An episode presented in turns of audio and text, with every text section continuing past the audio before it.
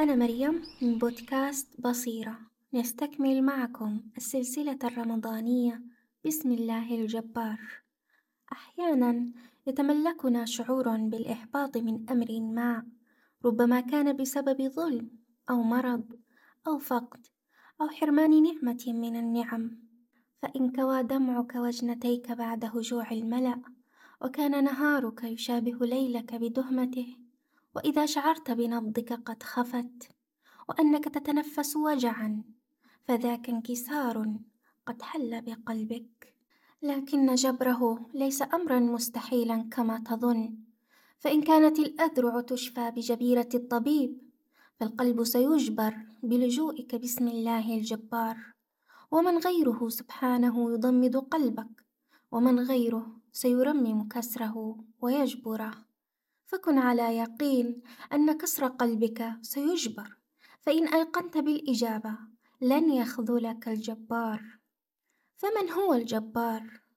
الجبار في اللغة هو صيغة مبالغة من اسم الجابر أي كثير الجبر نوعا وكما.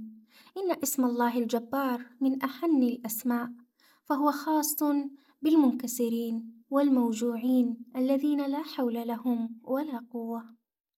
يقال أن الجبر هو إصلاح الشيء بضرب من القهر وجبر الله عز وجل لا يختزل بصنف.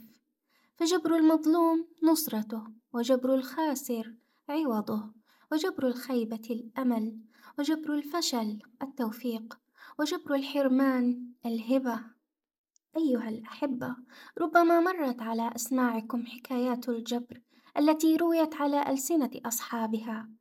وكيف أن عوض الله وجبره إذا حل على تعيس مكلوم صار بذاك الجبر منعما مترفا كأنه لم يذق بؤسا. أجل أيها المستمع كل ذلك ممكنا بإلحاحك على الجبار ويقينك بأنه سيجبرك. أيها الأحبة نحن بأمس الحاجة للتوسل باسم الجبار فهناك كسور متتالية في حياتنا فمن لها سوى الجبار؟ كان النبي عليه الصلاة والسلام يقول بين السجدتين اللهم اغفر لي وارحمني واجبرني واهدني وارزقني. اللهم إنك تعلم ما حل بقلوبنا من آلام. لا نعلم دواء يضمدها. فاللهم اجبرها جبرا يليق بجلالك يا جبار. طبتم وطابت مسامعكم.